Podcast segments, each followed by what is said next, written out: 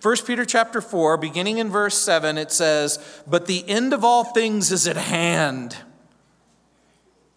Therefore, be serious and watchful in your prayers. And above all things, have fervent love for one another, for love will cover a multitude of sins. Be hospitable to one another without grumbling. As each one has received a gift, minister it to one another as good stewards of the manifold grace of God. If anyone speaks, let him speak as the oracles of God. If anyone ministers, let him do it as with the ability which God supplies, that in all things God may be glorified through Jesus Christ, to whom belong the glory and the dominion forever and ever. Amen. One of the most frequently questions that I get asked is when do you think Jesus will return? Do you think we're coming right up to the end of the end times? Do we anticipate that as the curtains begin to fall, the curtain on Act 1 and the curtain on Act 2 and the curtain on Act 3, when will the final curtain drop? When will the trumpet blow? When will Jesus Christ return in glory? Are we there yet? And again, it reminds me of taking my kids cross country when we first moved to Albuquerque and then to here, and we'd drive all the way back to California. Did you, did you ever take long trips and the kids are in the back going, Are we there yet? Are we there? And of course, the right answer is, Of course, you're there. We used to be here, now we're there. Every moment you're moving closer and closer to the final destination. Are we there yet? Uh, have we come right to the end of the end times? Few people ask me, How should I live right now based on the reality that Jesus Christ could come back at any moment? Peter doesn't wait to be asked because that's the question that he really wants to answer in this passage. Peter doesn't hold a prophecy conference, he doesn't write a treatise on theodicy. Now, by the way, theodicy is the study of suffering, although First Peter is, in fact, a treatise on suffering. Peter is not really.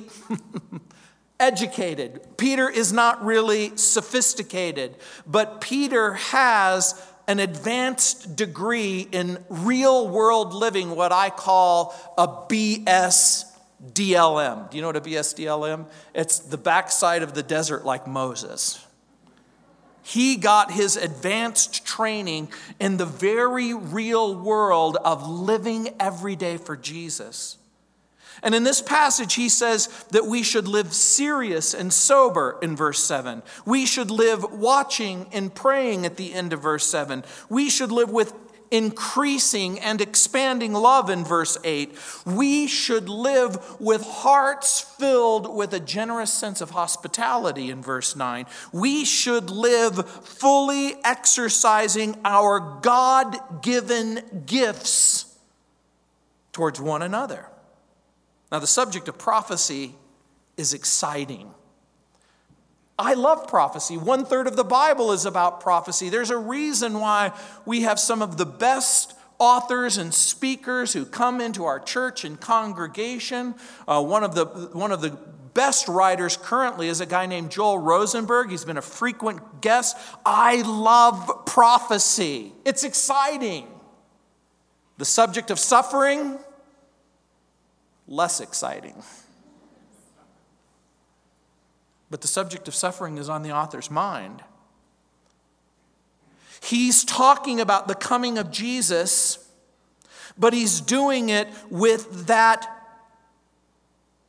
with the issue of, of submission and suffering in mind. By the way, remember chapters 4 and chapters 5 are all about God's grace and suffering. And as we've already looked at chapter 4, remember, suffering purifies the saint in verses 1 through 6. Now, Peter suggests that suffering unifies the church in verses 7 through 11. And later, we're going to see in the chapter that suffering glorifies the Lord in verses 12 through 9. So, how does suffering unify the church? Well, again, Peter reminds the church that even in the middle of trial, even in the midst of suffering, we have obligations and responsibilities, duties, if you will, but I think it's more important to refer to them as privileges. We have privileges. The privileges that sometimes might be characterized as obligations and responsibilities include prayer for one another and fervent love for one another. Christians are exhorted to open their hearts, but they're also encouraged to open their homes to one another, to refrain from accusing one another. Christians are to understand that a believer's love covers a multitude of sins, but only Jesus can cleanse sin. Our love for one another is sufficient to motivate us to refrain from living a lifestyle of accusation against one another. We're called to serve the Lord in spite of persecution, exercising the God given gifts that have been imparted by the Holy Spirit. And so in this chapter, Peter hints at the purpose of suffering in verses 1 through 11. In verse 15, if you just want to look ahead very briefly, but let none of you suffer as a murderer, a thief, an evildoer, or a busybody in other people's matters. In verses 17 through 18, it talks about the purpose of suffering. Clearly, this includes our purification, but also to chasten and discipline the carnal believer. Peter reminds us that suffering is a privilege and then to remain patient in suffering in verse 19 when you come to the end of the chapter. When we are in trial, we continue to do good, we commit ourselves and our circumstances to the Lord. That's what we've been told. But now, he wants to talk about living your life knowing that the end is near. Look what it says in verse 7 but the end of all things is at hand. Therefore, be serious and watchful in all your prayers. Now, what does Peter mean when he writes, the end of all things are at hand? Because clearly he wrote this perhaps in what you and I would call um, the 60s, not the 1960s, 60 AD. And so 1,000 900 and some 40 years have gone by, it doesn't seem like the end of all things is at hand. But remember, Peter is writing with the understanding that there are chapters in the human history, and the final chapter is coming to a close. As a matter of fact, the ancient Hebrews would have been very familiar with the prophet Daniel. And remember, the prophet Daniel wrote in in Daniel chapter 12, verses 1 through 3 At that time, Michael shall stand up, the great prince who stands watch over the sons of your people, and there shall be a time of trouble, such as never was since before there was a nation, even to that time. And at that time, your people shall be delivered, everyone who is found written in the book, and many of those who sleep in the dust of the earth shall awake, some to everlasting life some to shame and everlasting contempt. Those who are wise shall shine like the brightness of the firmament, and those who turn many to righteousness shall shine like the stars forever and ever. When Daniel wrote those words, it was some 400 years earlier. Time was marching forward. As a matter of fact, in chapter 4, verse 11, where it says, um, or actually, in verse 7, but the end of all things is at hand. I want to draw your attention to the word end because it's the word telos. Now, we get the word telescope from that. Remember what a telescope sees. It's the end of the vision, if you will. It doesn't mean secession necessarily, it doesn't mean termination, it doesn't necessarily mean that a clock is ticking and it's coming to a chronological conclusion. Often in the Greek language, it meant termination or fulfillment or realization or culmination. In this context, I think what Peter is making reference to is the second coming of the Lord Jesus Christ. I don't think that Peter means the end of the persecution is at hand or the end of the temple is at hand, even though it's only a few years away, the political circumstances of Jerusalem is going to be eliminated. The temple is going to be destroyed. Um, the old covenant, if you will, and the sacrificial system is going to come to an abrupt end. I don't think he's talking about the sacking of Jerusalem or even the end of his own life. So, because I don't think he's talking about a cultural end or a social end or even a personal end, I think that he's talking about the reality that Jesus Christ is coming back. And the verb translated is at hand means fast approaching in the perfect tense. It's a consummated process with a resulting nearness in other words, I think what Peter is saying is it's the next thing on the prophetic calendar. It's imminent. The word imminent means something that could happen at any moment. As a matter of fact, the coming of Jesus Christ is characterized that way throughout the New Testament in Matthew chapter 24, verses 37 through 29, Romans chapter 13, verse 12, 1 Thessalonians chapter 5, verse 2. Over and over and over again, the Christian is called to live their lives under the auspices of the reality that Jesus could come back at any moment. Peter is speaking of an attitude and a lifestyle of anticipation and expectation as a matter of love and faithfulness to Jesus.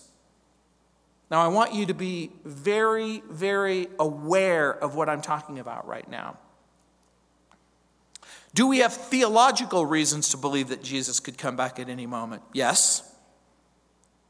Are there those who dispute that? Yes. But I'm going to suggest to you that the Bible gives way more than just a theological reason to expect Jesus' certain return, that it's a matter of personal love, it's a matter of personal faithfulness.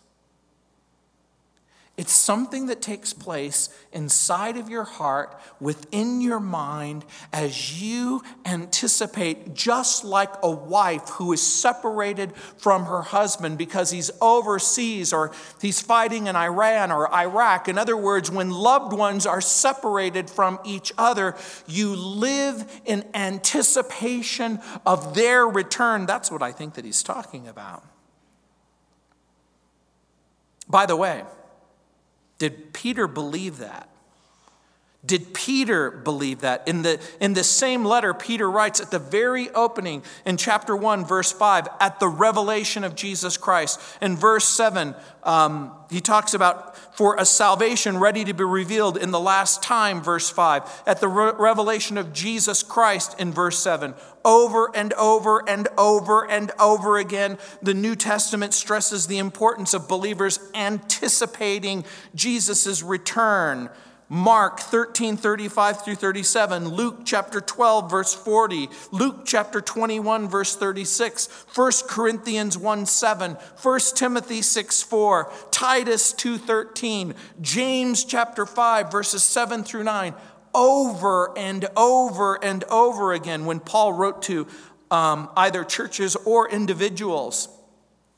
He called special attention to the suffering that we can anticipate as we approach the countdown to the final curtain to the end in 1 timothy chapter 1, it says, But the Spirit explicitly states that in the latter times some will fall away. Actually, it's 1 Timothy chapter 6, I think. Let me turn there because I want to make sure that I'm telling you the right thing. But it is, I'm sure that it's in 1 Timothy.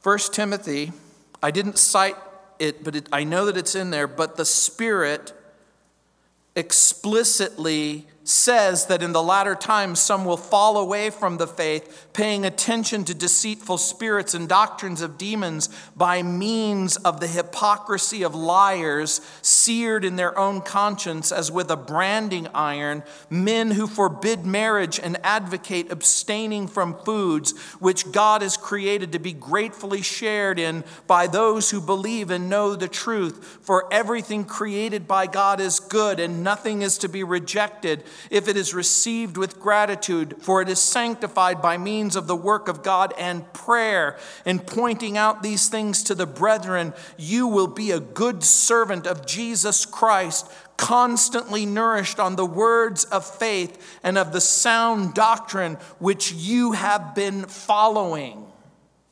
In the days of suffering, you become intensely focused on the end so, what is Peter doing? He's briefing the troops before he deploys them into battle. Now, remember, remember, remember our audience. These are the suffering saints who see little or no relief on the horizon. Peter interjects a comment that, that always makes the true believer's spirit soar. I know you're hurt. I know things are hard. I know things are painful. I know things are difficult. But Jesus is coming back soon. When we were kids, we used to sing a song. The Master went away from us 2,000 years ago. He left us with his promise to return.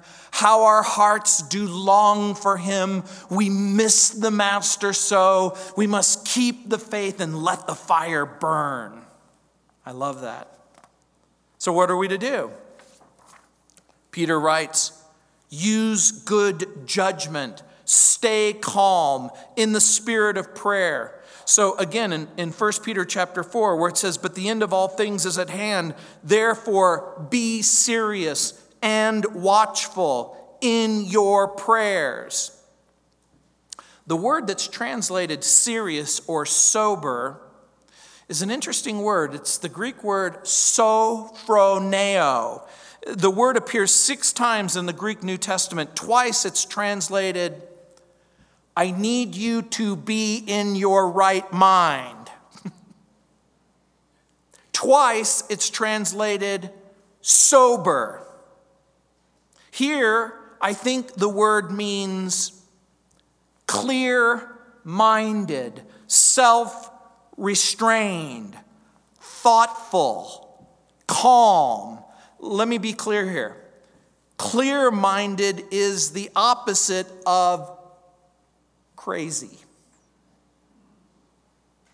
The coming of Jesus doesn't mean that we wear aluminum foil hats or that we buy land in Montana or Idaho. Now, don't get me wrong, if you buy land in Montana or Idaho because, because it's a beautiful place and they have great fishing and great sports, that's great. But if you go there in anticipation to wait out the end of the world, that's crazy. Is it okay to have a generator in your basement? Yeah. Is it okay to have food on hand? Uh, yeah. But remember, food has a lifespan. If you've had it down there for two years, throw it away. If you've had it there for less than a year, give it away. The coming of Jesus doesn't mean that you act like a crazy person or that you think crazy thoughts. It doesn't mean quit your job. It doesn't mean quit school. It doesn't mean that you have to know every single detail of the end times in order to feel secure. We are to live serious and sober. That means not given to excess, not shaken by trouble or problems or circumstances, whether the problem or circumstances come from our family or come from our job or come from the culture or come from the government or come from the world, we can clearly enjoy our family and our job and our culture, but we're to keep a sensible perspective on all things and give everything its proper place in our lives. That's what he's saying.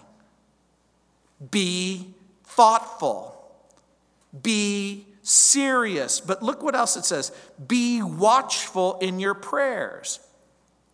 One of the ways to maintain sobriety and balance is what the Bible calls watchful prayer. We keep one eye in heaven and we keep one eye on the earth. We stay sober, vigilant, alert, awake. John Phillips puts it this way watching sights the enemy, praying fights the enemy.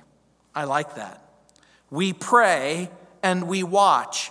Prayer connects us to the mind of God. Prayer connects us to the will of God. Prayer brings into sharp focus awareness and discernment. Prayer is what strengthened the resolve of Jesus in his arrest and torture and eventual execution. And it was this same lack of prayer that caused Peter to stumble and to fall. You'll remember in the Garden of Gethsemane, remember Jesus extended to Peter this invitation. He said, Come and watch with me and pray with with me. And what did Peter do? He fell asleep. Peter's not saying, oh, by the way, when I had the opportunity to watch and pray, I did. No, what he is saying is, I, am hoping you'll learn from my mistake. Because guess what?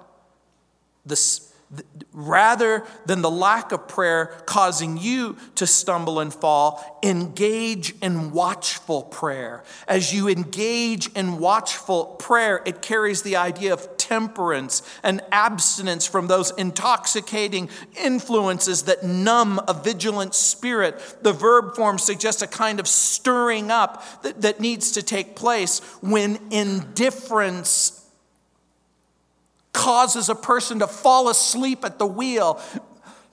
I think that that's what he's saying. Peter warns the reader to adopt the discipline of prayer. Now, I want you to think this through. This isn't the discipline of prayer in order for you to be a religious person, because that's what religious people do. Religious people pray. I, think it's more than that. It's to be strong rather than weak. It's to be prepared rather than unprepared. That's what he's talking about. That's the emphasis and that's the point. Well, I'm a Christian, I'm expected to pray. Bless us, O Lord, and these thy gifts which we're about to receive. Father, Son, Holy Ghost, whoever eats the fastest gets the most. I don't think it's talking about that kind of prayer. I don't, I don't think it's talking about a religious rote. I don't think it's talking about some sort of religious articulation in the expectation that God will be happy that you're mumbling things to Him. He's talking about a vigilance. He's talking about a reality. He's talking about a strength and a preparation that connects you to the mind of God and the heart of God and the will of God in order to survive suffering. That's what He's talking about.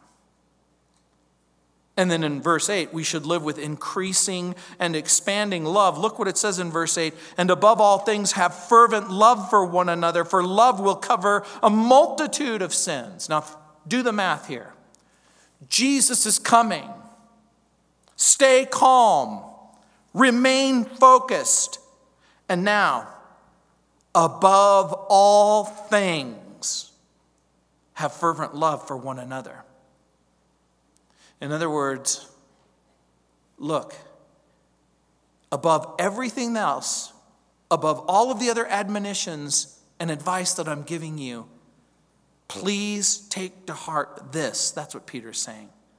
Not only are you to stay calm, not only are you to remain focused, but above all things, have fervent love for one another. And by the way, the word fervent is ek tene. It's, it means to stretch or to strain. It was a word that the ancients would use to describe the athlete who strains to win the match or cross the finish line. It was a word to describe that when the athlete came to the end of the race and the final culmination is taking place, it's taking all of that focused energy, every molecule in your body, in order to stretch as far as you can possibly stretch in order to cross the finish line in order to win.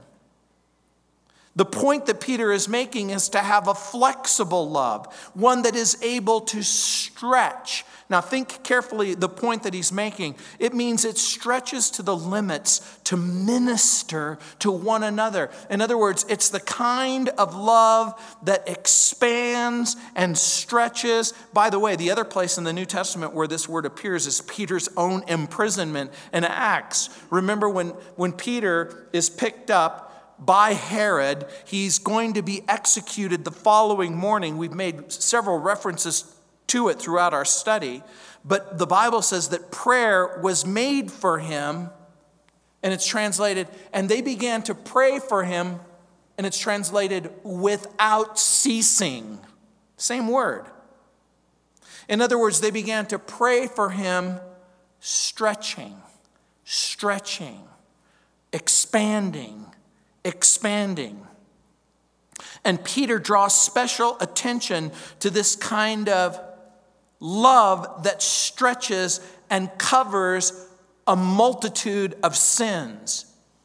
Here's the idea that this is a, a kind of love that is able to stretch so far that it overlooks abuse and pain and discomfort and impropriety.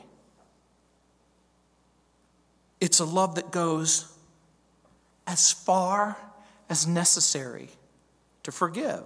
The writer of Proverbs wrote in chapter 10, verse 12 Hatred stirs up strife, but love covers all transgressions. If you're a mother, you know about this love. This is the kind of love that when you look at your child, you go, I'm going to let it go. And then you look again and you go, I'm going to let it go. And you look again and you say, I'm going to let it go. Does hatred remain in the body of Christ? I think the sad truth is that often people see our failings and they see our accusations and they see our divisions. It was Mahatma Gandhi who said, I like your Christ, but I don't really particularly care for Christians. He said, They are so unlike your Christ. And what is Jesus like? Jesus is loving, Jesus is forgiving. Someone once wrote, We're most like beasts when we kill, and we're most like men when we judge, but we're most like God when we forgive. And so, what are the benefits of this kind of fervent, expanding, stretching love. Paul wrote that love must be sincere in Romans chapter 12 verse 9. To owe no man anything but to love one another Romans 13:8. The goal of this command is love which comes from a pure heart and a good conscience and sincere faith he writes in 1 Timothy chapter 1 verse 5. This is the kind of love we exercise in the midst of injury and abuse and persecution and opposition and ridicule and evil speaking and mocking. This is the kind of stretchy love. There's a silly, stupid movie called Nacho Libre. I don't know if you ever saw this stupid movie, but it's about this priest who uh, joins a, a, wrestling team in order to provide for the orphanage. And he puts on that silly little hat and he, put, he, pull, he puts on these stretchy pants. And one of the kids from the orphanage walks in on him and he's wearing these stretchy pants. And the kid looks shocked and he goes, Sometimes a man needs to wear stretchy pants to make him feel good. Yeah, it, it's hilarious. And sometimes that kind of stretchy love looks ridiculous. It looks absurd. But it stretches in order to accommodate. That's the point. Life needs love. Life needs love to confront sin and to apply grace and mercy and forgiveness.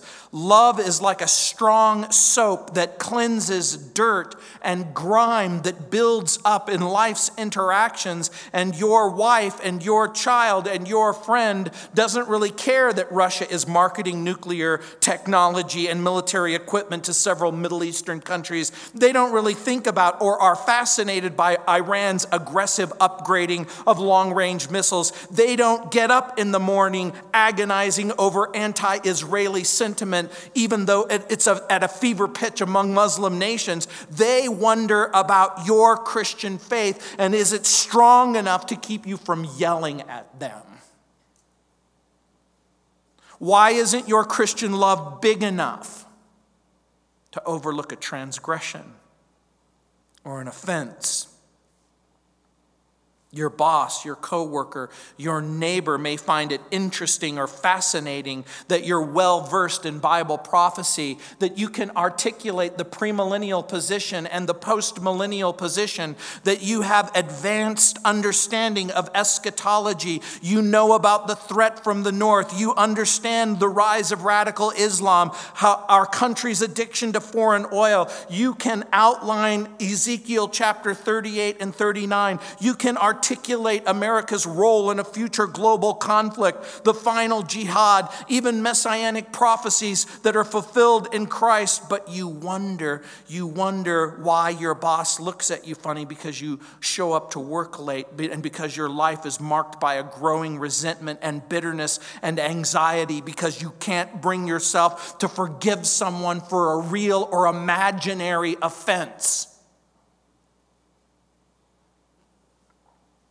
Prophecy is easy to learn. It's even fun to learn. Loving is hard. Forgiving is difficult. In order to love and in order to forgive, you have to participate in true friendship and real relationship with Christ. It requires the presence of the Holy Spirit. It requires a willingness to allow Jesus to be the Lord of your life. And so Peter writes in verse 9 be hospitable to one another without grumbling.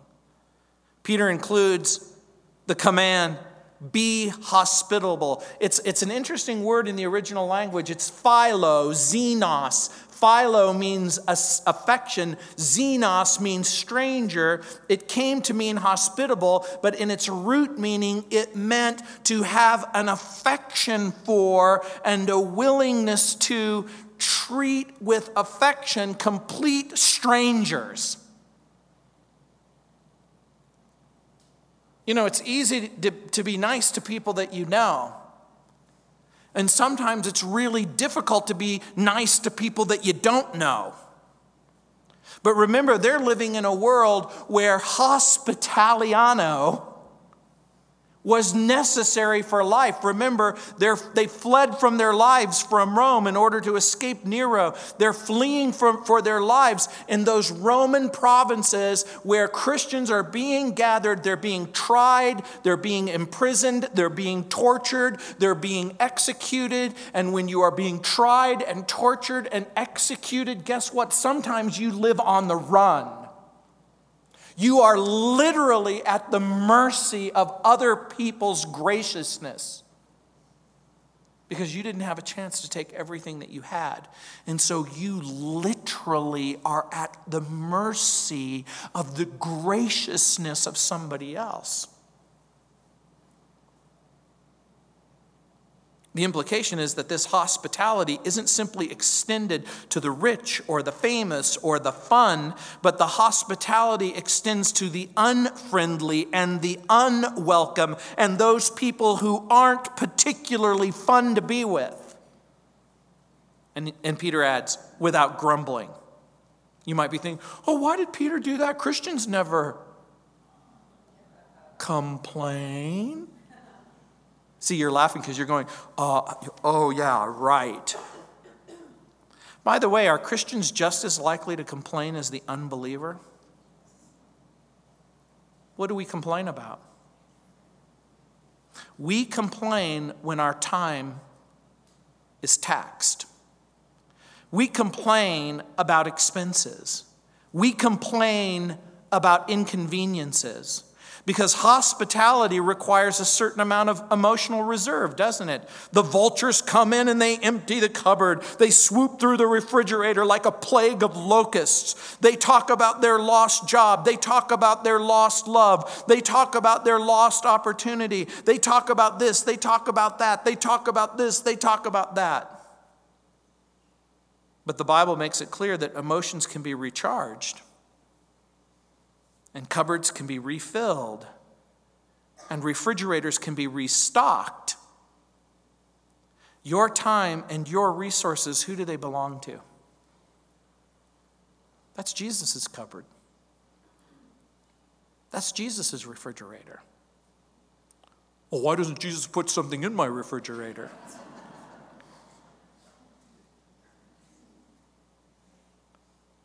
Jesus will put exactly in that refrigerator exactly what you need. And I want you to be reminded of something.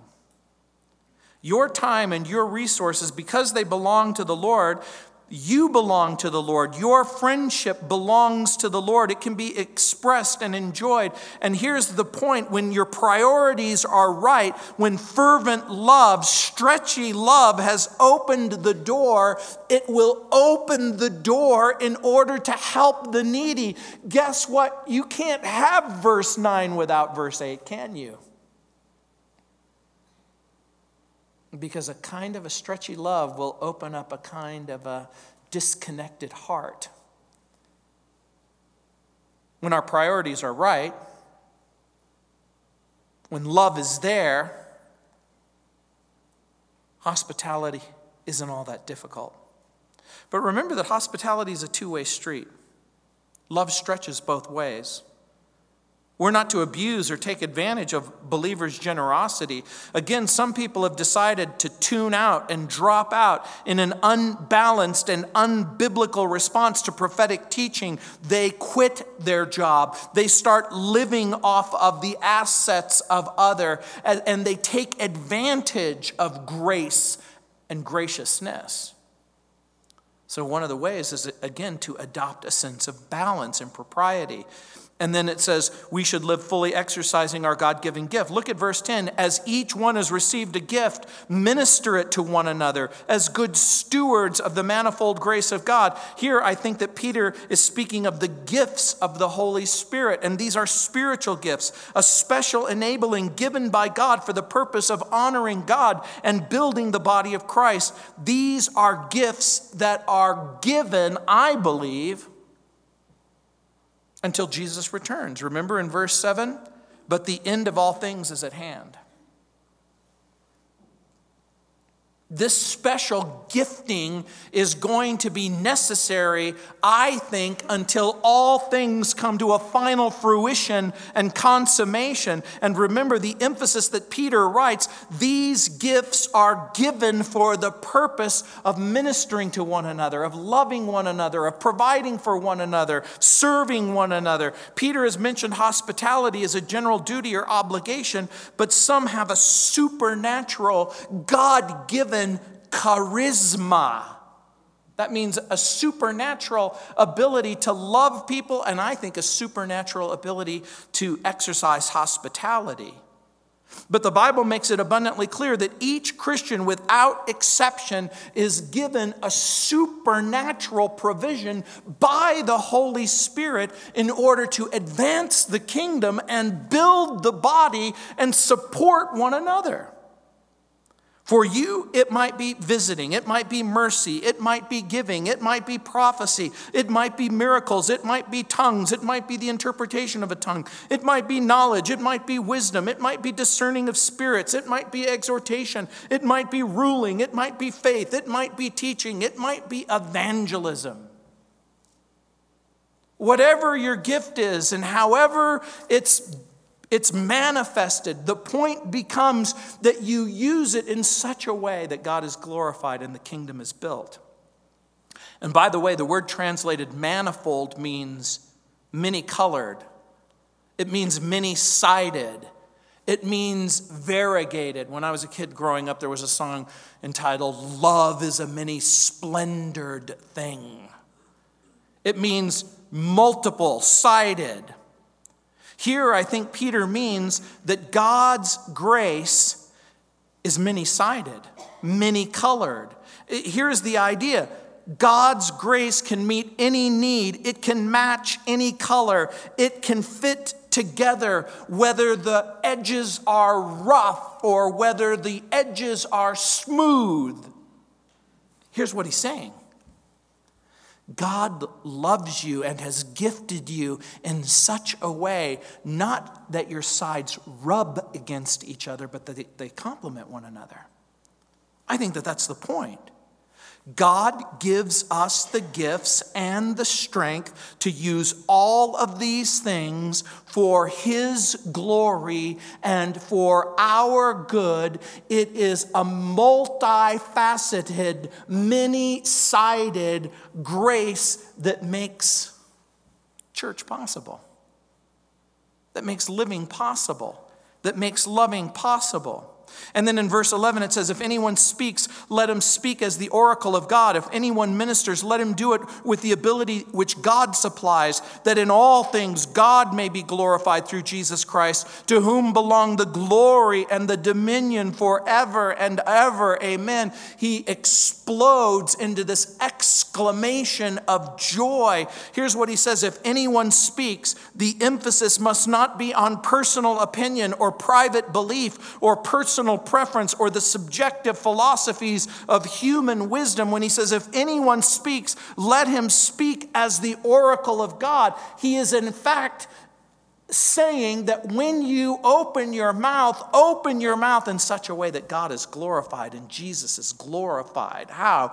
And in what way do we do that? In other words, when you open up your mouth and you say things about God and you say things about Jesus, you say them in a way that is consistent with the character of God and the revelation of Jesus Christ the Lord. What can you honestly say about God? And what can you honestly say about Jesus? The things that are revealed in the Bible. The things that God has said about himself and that Jesus has, has said about himself. That's the point.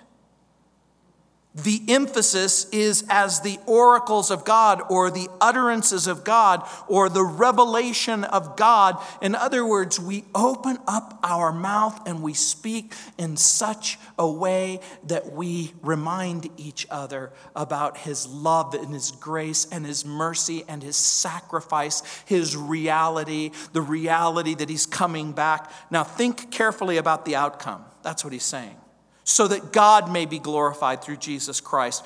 God gets the glory. Think about how many problems would be resolved if everyone purposed in their heart that it is God's glory that is preeminent in any given circumstance. What do you want to do? I want to glorify God. What do you want to do? I want Jesus to be glorified. What do you want to do?